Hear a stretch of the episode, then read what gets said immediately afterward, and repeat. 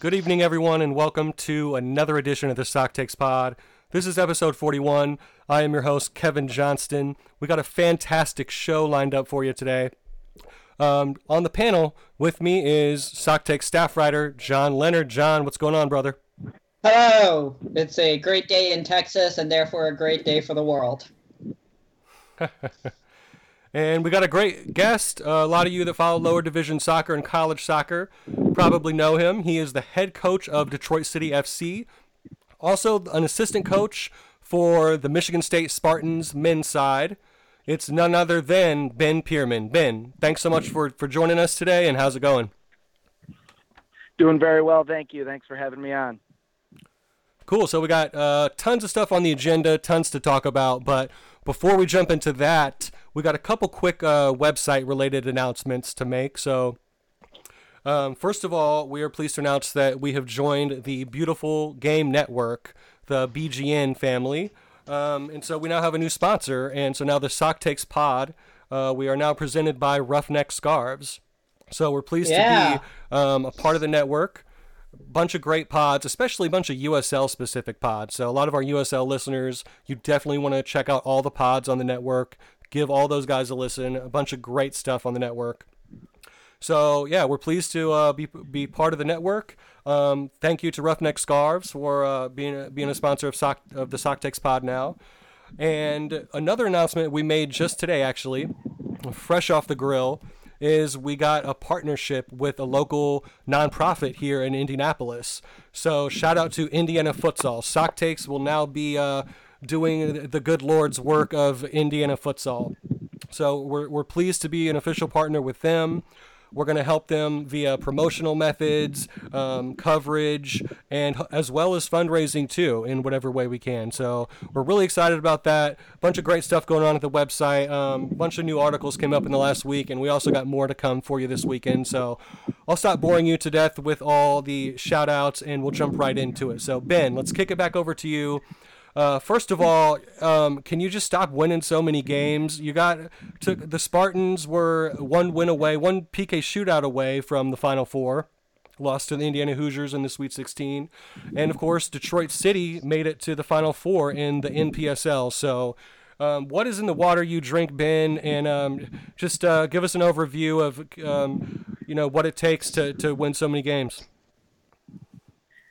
Well, uh, you know, I appreciate that. I think, you know, it's kind of twofold. Obviously, at Michigan State University, um, you know, head coach Damon Rensing's been there going into his 10th year now, and he's had a ton of success. I'm going to be going into my eighth year. And, um, you know, we, we made our third Elite Eight NCAA quarterfinal this year in the last five seasons. We're one of four teams in the country to do that. Um, you know, we've taken a lot of very good steps forward. We, we have a very good foundation of recruiting players from the state of Michigan.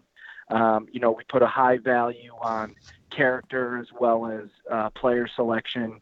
And then, you know, lastly, I think just like most teams in the country try to do, we, we try to develop players over three, four, five years, however long they're at the institution. Um, and, you know, I think we've done a very good job of having a really good identity. We play a really good brand of soccer, and, and every single day we, we try to make sure we're the hardest working team on the field. Um, and, and, and I've tried to carry that over with me to coaching Detroit City. Obviously, it's a, a totally different animal than than coaching in the NCAA. And um, you know, this past season, as you referenced, we went to the national semifinal and lost in penalties. Um, and, and you know, we were able to attract some very high level players, both both currently in college as well as some recent graduates or former pros. So we we are a, a big club for for our level, and I think the uh, the fan base and the support that we have from our community, you know, is incredible. And I, I haven't really seen anything else like it before. And I think I think once the players get involved with that, they they realize it, it is a unique club. It is they're fighting every day for something special. So, you know, it's there's not a there's not a lot, you know, to winning games. You need good players, and you need to put them out in their their proper spots and make sure everybody's on the same page. So, you know, you try to keep it simple and, and, and honestly try to get out of the, get out of their way and let them play well. And one of our, our one of our recent guests, Nick Mendola with FC Buffalo, he used the word quote crown jewel. He said that Detroit City FC and Chattanooga those were the crown jewels of the NPSL. Um, sang your praises from the highest mountaintops.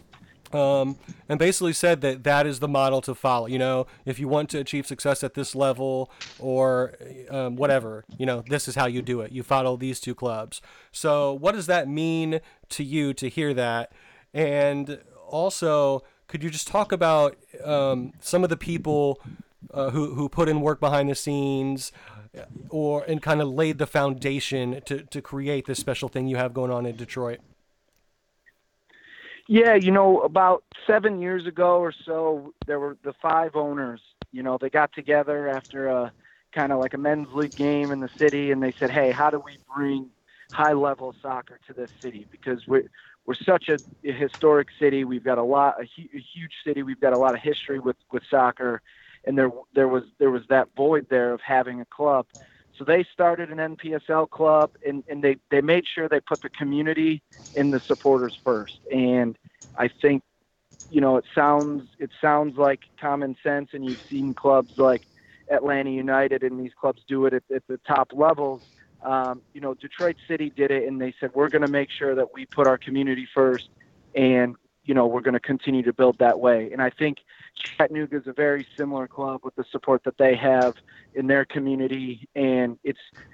I, I, I tell our guys each day when they when they pull on that jersey, you do represent something special. Um, you know, it's it's only a 12, 13 week season, um, but it seems like it seems like an eternity every single day working with these guys. So, you know, our, our owners like Sean Mann and, and um, Alex Wright, they have just done such a tremendous job you know, branding the club, you know, building it every single day. We're gonna they're gonna announce some summer international friendlies here in the next few weeks that are gonna, you know, potentially blow some people away with with the opponents that we're able to attract. Last year we played, you know, Serie B club Venezia FC, coached by Filippo Inzaghi, and we played Glentoran from Belfast, Northern Ireland. So each year we do really impressive things, and we try to continue to just build the game and build the club. And, and our supporters, you know, you just can't speak high enough about them because they're just they are they're crazy, they're lunatics, and that makes it awesome. But they will they will back our our players and they'll back our club every single day, no matter what. And I think when you step back and you look at the the sport of soccer across the whole world, that's kind of what it's all about is really supporting your club and having their back. And our, our, our fans have just been tremendous with that, whether it's myself or the players of the club in general. And then further to go on with that, they have they've done so much for our community, for our city. They've they've helped renovate a you know a 80 year old stadium. They they put about seven hundred fifty thousand dollars into it themselves, the community, the fans. So it's it's an impressive club. Um, you know, it's humbling to be a part of it and I'm just I'm just excited to get get back out on the field with them in a in a few weeks and uh, get rolling with them. And John, I'll let you hop in here with a question in one second, but while we're talking about the DCFC supporters, now's a perfect time to hop into a Twitter question or two that we got. So we, we put a feeler out there on Twitter. I don't know if you saw it, Ben, but we got a great response because, of course, your club is so well supported. So got several Twitter questions. Um, I'm going to combine a couple of these just because we have limited time. Um, th- this is from Twitter user Gus Macker and JYaxNGS. They ask. Um, what do you tell first time players about the, the first home match experience? And what do they say afterward? And JX NGS asks, uh, what is your favorite NGS banner or flag if you've noticed a particular one you're fond of? Um, well, you know, I can't really explain to the players who haven't been a part of it what to expect. Um, you know, for example, our opening night last year, there's 7,000 fans and we're down three to two in the 93rd minute and there's so much smoke, you know, flying through people's faces that no one can see and we score the equalizer and, and guys are coming off the field and it was, it was a disappointing result to tie 3-3, but they were excited. They didn't give up. They got the point and, and the players were just kind of blown away with the support and just the, the noise. I mean, you literally can't hear. So I can't really tell them, hey, this is how it goes. This is what you need to expect. It's just something they need to experience. Um, and hopefully, more times than not, we have players that have been through it before who can help bring along the new guys. But that's one of the exciting things is uh, you know being able to, to to experience something like that. A lot of these guys are college kids who sometimes play in front of their friends and families. Sometimes they play in front of great crowds in college, and then when they play at at Keyworth Stadium there in Hamtramck, it's it's something like they've never really experienced. So that that kind of is is one of those things where they just almost have to figure it out for themselves, and you just try to say, hey, it, it is going to be a different animal. Um, in terms of favorite banner or or uh, flag, I, I I, I'm not gonna lie. I get caught looking over there all the time. I re- they, I get caught singing with them, you know, tapping my feet, getting going you know when they when they get the Tetris going, it's it is really cool. And, and uh, you know I don't know if I have one that stands out from the rest, but like I said, I can't really you know praise those supporters enough because it is it is something special. I think it that's the reason our players want to be a part of this club, and they give it. Our supporters give as much energy and effort as our players and, and my staff. So it's one of those things where I think it's a collaborative effort that really goes well together. John? Just one. So we've it's come up a couple of times as I was following the Keyworth Stadium and contributed to that project uh, with what I could. Uh, I, would love to just hear about. So, what is the sort of behind the scenes atmosphere of Keyworth Stadium compared to, say, the Michigan State soccer facilities? What's the sort of level there? Well, you know, Keyworth Stadium was a works project um, with FDR, I believe, in in the 40s. So hmm. you have history there. You know, JFK gave a speech. Um, it's this old brick stadium in the middle of Hamtramck, which is a you know a very diverse community, and it, it, it was founded a long time ago, and it's very tight. A lot of houses right in there, and then you've got this kind of massive 8,000 seat stadium. So you know, it can be overwhelming for that level with, with, you know, every time I walk in, I always look at the other team and their coaches because they're always taking pictures and videos. And I usually try to get there a couple hours before the game and I just, you know, try to take it all in. And I look at, you know, there's whether it's interns or workers with the club or whether it's fans and volunteers, they're setting things up, like you said, behind the scenes. They're they're making it, and you go, you know, what what what a lot of people don't realize about Keyworth Stadium is is that you know, if you go there on a Wednesday afternoon, there's 200 kids from the local community out on that field playing.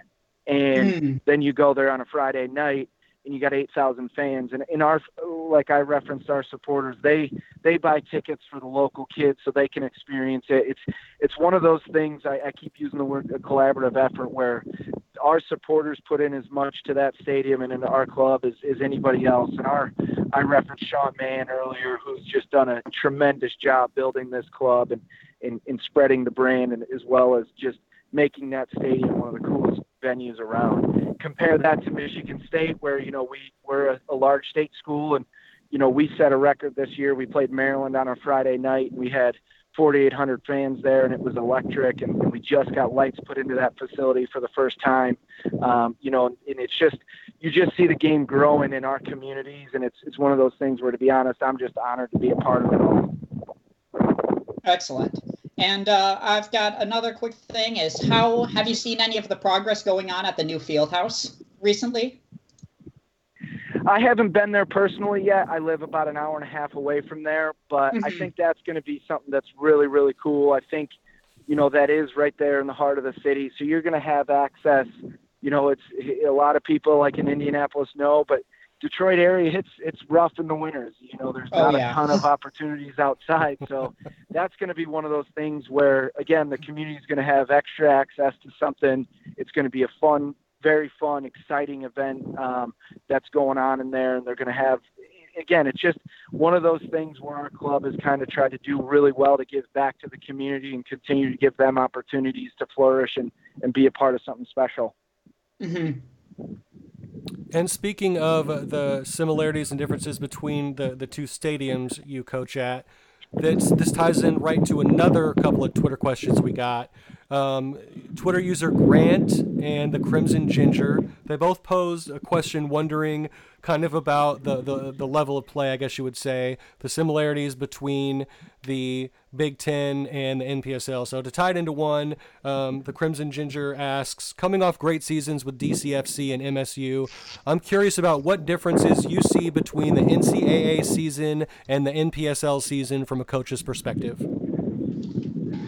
Yeah, that, th- those are very intriguing kind of questions. You know, the the Michigan State season, obviously, you you build into it over years. You, you bring a kid in as 18 years old, and you, you most kids you expect to be there for for three, four, five years in college, and they're getting an education as well.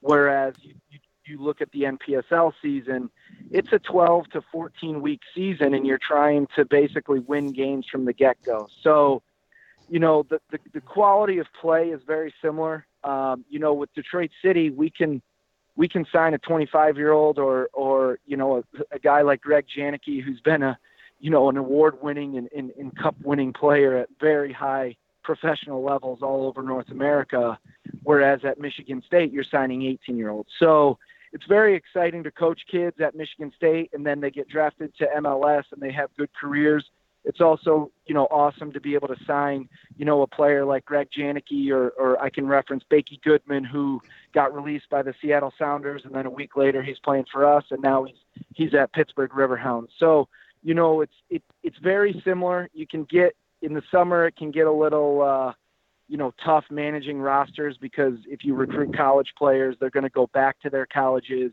whereas every single day at Michigan State University you're working with the same group of 20 to 26 players day in and day out. there's a longer term development process. So, you know, the level of play at both are very high. Um, you know, playing in the Big Ten is is is just tough. You know, we we lost to Indiana in penalties in the quarterfinal this year, and they went on to to be be runner up. And and you know, it's one of those things where just you're always getting tested. And when we recruit players to Michigan State, we say, hey, look, you might come in as an 18 year old and play, you know, 13, 14 games as a freshman against the top 20 teams in the country.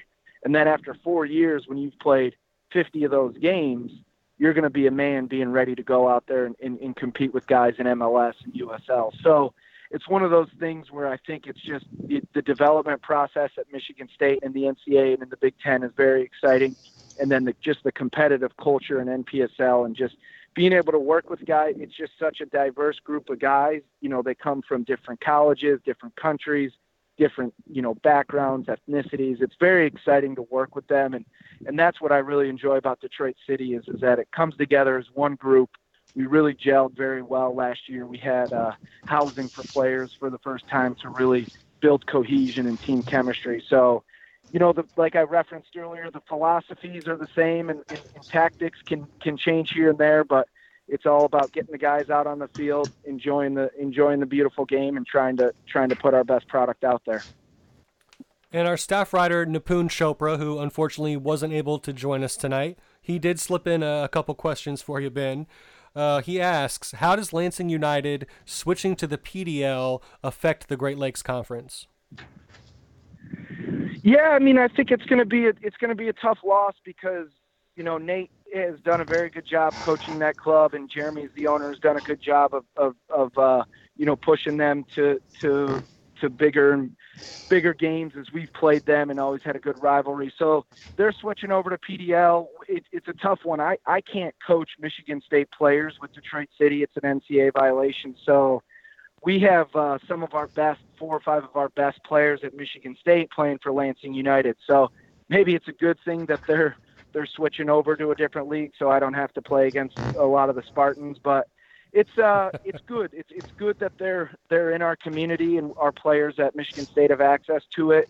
But you know, like you referenced, they're they're switching out of the NPSL, so we're going to lose a, a you know kind of a good rivalry there. We've we've always have had good battles and. Um, you know, I know our fans enjoyed coming back from 3-0 down last year, down with 10 men to to tie it with 20 minutes to go and and tie it 3-3. So maybe we'll be able to get a friendly against them. Who knows? But it's it'll definitely be a loss for the league. But um, you know, it's always it's always good that our players at Michigan State will still have those opportunities. And speaking of your players at Michigan State, of course, one of your guys was just selected in the 2018 MLS Super Draft. Defender Ken Krolicki um, was selected by the Montreal Impact, who coincidentally I actually got to see him live last weekend. I was out in Vegas for the inaugural exhibition match between Las Vegas Lights FC and the Impact. So um, I had no idea that he was from MSU as I was watching, and um, I guess it didn't really register to me that he had played so many minutes. So why don't you give us a little recap, Ben, of uh, his performance? Uh, did you? I don't know if you watched the entire game, but uh, if you got a scene of it, what did you think of his performance? And just tell us what you like about him as a player. Yeah, Kenny was Kenny was unbelievable to coach. He's one of the rare kids who is selfless and has, you know, puts the team first.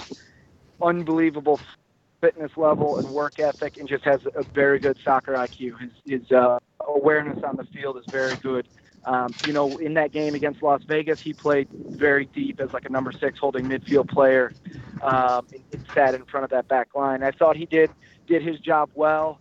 Um, it was an electric, uh, no pun intended, a very, very, you know, high intensity game for a preseason game, and for him to get the start right away was was exciting for him, and he seems to be doing well for for Montreal in preseason, and they have a very good coach who seems to value Kenny, and he's going to bounce around the midfield a little bit, whether it's holding or, or a little bit higher up the field as a box to box player. So, you know, he he is he is one of those guys that um, hopefully he continues to earn chances because he is a selfless player. He knows what needs to get done, and, and he's very he's very versatile, where he can play in a handful of positions and, and help that club win some games.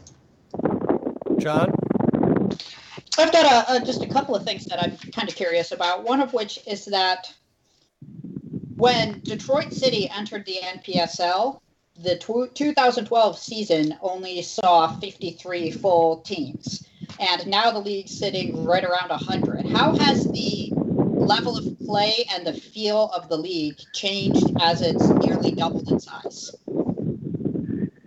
Yeah, I think I think you've seen uh, a movement really across the country of more clubs in their communities, whether that's at MLS level, USL, and NASL, and higher pro leagues, and, and all the way down to you know some of the lower quote non-pro leagues. So the quality of play is improving every single year. Um, the standards are, are getting better and better, whether that's from you know stadiums and the fields to pregame locker rooms and officials. The, the, the quality is just getting better every single year. And, and I think, to be honest, I, I would be remiss if I didn't say I think that clubs like Detroit City and you referenced Chattanooga before. I think they're a big part of that. A lot of uh, you know, a lot of clubs look at what Detroit City has done and say, "Hey, we can do something like that if we if we put our community first and we put this sport first, um, and we and we all work together on this, you can build something special." And I think that's what's happening. Um, and I think you like you referenced the number of clubs in NPSL is is growing exponentially, and and that's more opportunities for young players and, and, and even former and current pros to to showcase themselves. You see players playing NPSL and then they get drafted into into MLS. You see players playing NPSL and sign pro contracts, whether it was in the NASL or or in a USL now. So you, you see a lot of the development, and, and that's really what it's about. You continue to push these players. They play for these strong clubs. They play for their communities, and and I think if if if you do it right, I think a lot of people are going to come out in the positive. Mm-hmm. Yeah, I've even heard specifically from new teams when asking them about what their sort of goals and their their agenda is, and a lot of them specifically say we want to be the next Detroit City, and it yeah. speaks to the growth and the performance of the organization that you guys have become the yardstick for semi-pro and PSL level success. Yeah, definitely. I think I think you hit that right on the head there. I think there's um, you know, you you you referenced that with with Detroit City potentially being a model, and, and one of my my buddies, he's actually a Michigan State soccer alum. They're going to start a club in Flint, and I know that uh, you know Sean Mann and our our staff have worked with them to try to help build that, and it's there's yes on the field, and we're all competing against each other, but you know, a lot of these clubs, you know, build off of each other and share ideas and business models. And, and, you know, like I referenced, if you're, you know, Detroit City can kind of quote be organic in a, in a certain way where, where everything is, is based on our supporters and in our community. And, and I think that's something where, you know, that that's kind of the model. And there's, there's so many different ways to continue to brand and continue to, to do a lot of great things. And I see all these clubs signing high level players and, and playing in really cool stadiums and really cool state cities and doing a lot of really cool events. So, you know, I, I'm excited just watching it. And I, I think, you know, like I said, I'm, I'm glad to be a part of Detroit City. And I think Detroit City has really done a lot of good things for some of these other clubs as well. Mm-hmm. And then one thing that's always impressed me about just the state of Michigan in its entirety is it really seems to be a hotbed of talent from the youth levels on up. And, you know, you really see that in how many successful NPSL and now PDL clubs, you know, we see up there. Um, also, you know, even like Western Michigan, they produced a top 10 pick in the MLS Super Draft and also a second rounder, a goalkeeper in the second round. Uh, you have Michigan, the fourth overall pick. Um, and then we talked about Ken Krolicki earlier, who popped off the board in the third round from MSU. So it, it happens every year. There, there's a plethora of talent coming out of this area. And for me personally, growing up, I remember uh, the youth club Vardar. And I'm not really up on the youth club scene in Michigan, but could you just kind of refresh me on some of the youth clubs and the importance of having that, that grassroots development with, with those strong youth clubs? Yeah, so you have, you know, within the U.S. Soccer Development Academy structure, you have two academy clubs here in Southeast Michigan. You have the Michigan Wolves, which have an affiliation with Columbus Crew, um, and then you have Vardar, and I actually I'm a Vardar alum. I played for them growing up, so you know those are the two kind of quote bigger clubs in the area that have the uh, academy affiliations. You also have like cities like Grand Rapids and Lansing area that are really starting to boom with their youth development. And you referenced that there were there were you know U of M had a player, but there was there were three players from the state of Michigan drafted this year, and you know I would expect more next year as well. So you know you, you definitely you referenced it with with the colleges and the NPSL and the PDL and, and other amateur leagues as well as these youth clubs that are really you know either taking off or continuing to just get better and better. I don't know if it's um, you know there is something about the players from from the state of Michigan. They have a little bit of a blue collar edge, but they also tend to have a knack for for being some pretty good soccer players as well. So they have that good combination of of desire and passion as well as the ability. So I think you stem from that. You can continue to just build and build and build and, and continue to get high quality players from the state of Michigan. And we're trying to get to as many of these Twitter questions as possible. So I'll try to wrap uh, kind of two more questions into one for you, real quick, um, just so everybody can get their question in. But this is from Max Porto on Twitter. He says, Ben, are you looking to add more players from the West Coast this year uh, for DCFC? Um, there were some players from Washington, but really the only one that had a lot of playing time was Rice. And also, our writer Nipun Chopra has a second question and says, "Who is the one player on DCFC that we should all watch out for this year?" Yeah, you know, ironically enough, I don't, I don't really necessarily care where players are from. Um, I try to build the best roster in terms of character of the player, but also the, the ability of the player. So, you know, we we uh, hopefully when we do some player announcements coming up, we can lock in a couple players from from a couple West Coast teams. We had Elijah Rice and Luke Hosworth from University of Washington last year. Unfortunately, University of Washington is doing a an international tour this summer, so we won't be able to bring out any of their players. Um, you know, we have a great connection with, with Coach Jamie Clark and Jeff Rowland there. They've, they've done a great job, and, and they always have tremendous players, as you can tell looking at their pros. Um, so, you know, we, we don't necessarily go look on the West Coast, but um, I'm really hope there's there's three kids right now that I'm hoping to sign. That hopefully in the next couple weeks we can uh, lock them in, and if, if one of them I think potentially could be a, a top 10 draft pick in MLS next year.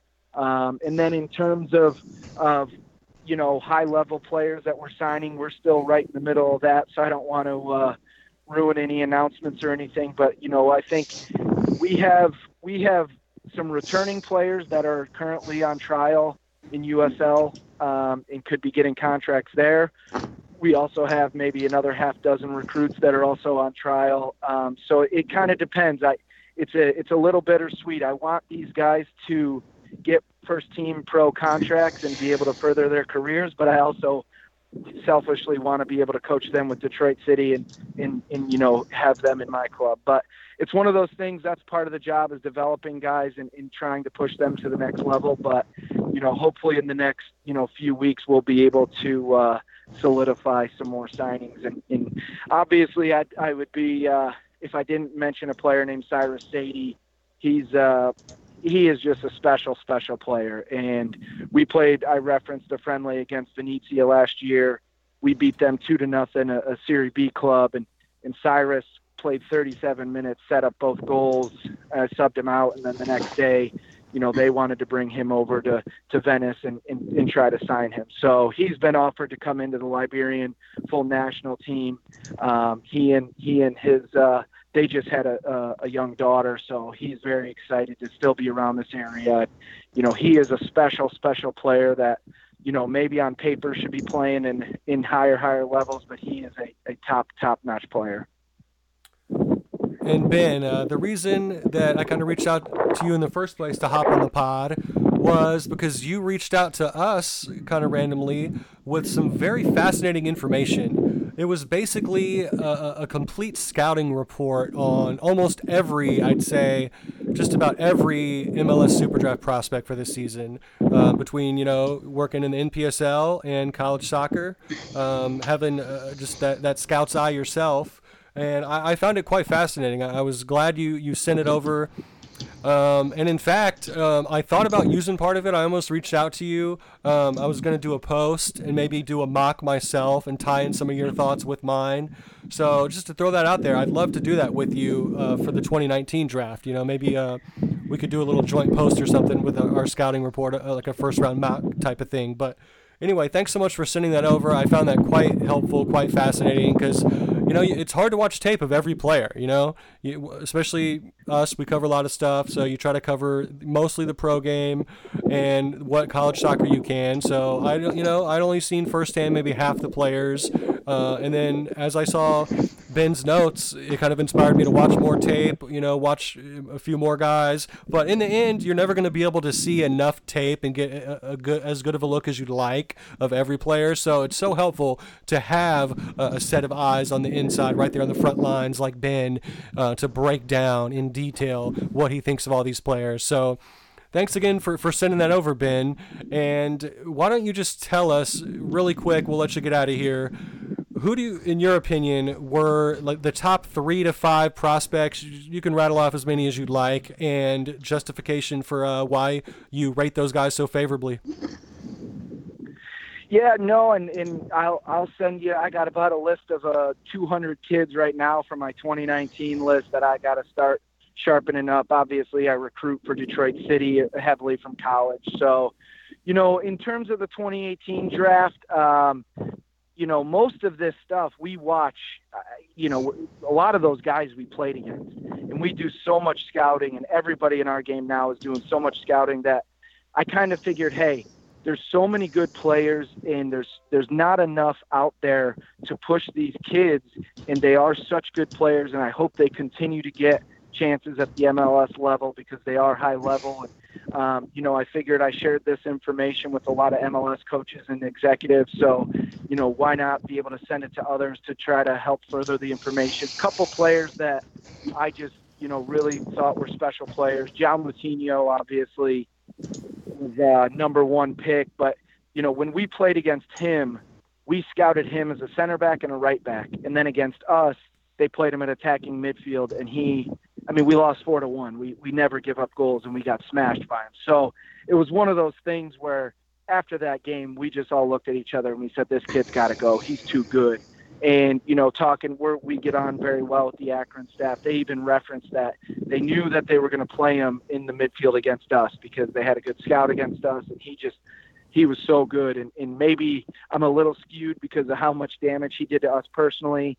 Um, you know, the John Bakero kid from Wake Forest, we never played against him, but watching him over the last two years, there just really wasn't a lot of players that were better than he was. He was very good. Um, you know, they are our rival, and we're not. We always have a very competitive rival, but Francis Atuahene from University of Michigan, he was he was special, and I, I think he's going to do very well at Dallas. I think the way they play and the way he goes at it, um, if he stays healthy, he's going to be a star. Um, the other kid, again in our conference, is is uh, Chris Mueller. He he he came in. We actually kind of recruited him out of high school, and he um, he really took off, and he got a lot better. So, you know, his last two years of college soccer, he was special.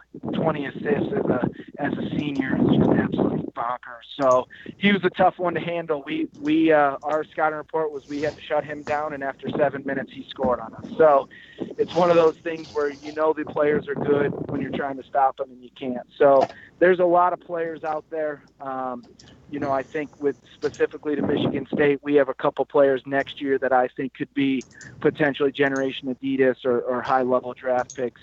So we're looking really forward to to a lot of really good soccer coming up, and, and, and like you referenced, these, these young college players are doing really well. John, any final questions for Ben? It's the one that I like to end most of these interviews with. What do you see potentially changing with the organization over the next, say, five years, especially with new opportunities like USL D3 and ESOP announcing? You know, I'm not sure. I mean, I think our club has always been focused on the club compared to, you know, other things that we can't control. Um, it is a big club, especially for the NPSL level. There's a lot of talk about what can happen with certain leagues and development and all these pro leagues going on. I think eventually, I know it's on the radar for the club to to continue to, to develop and to continue to spread its brand, but also be able to to play at the highest level. So, you know, there's there's a lot of uncertainty going on in the country with with certain levels of soccer, but I think that um, you know our club, Detroit City, is one of those clubs that I think has the infrastructure and the people, which is very important, around to take it take it even further. All right. And whatever you guys end up doing, I look forward to watching it and following it from afar as I've done. It's been fantastic to watch, and I wish you guys the best this year with the upcoming season. Thank you. I really appreciate that. And John, where can our listeners find you out there on thy internet?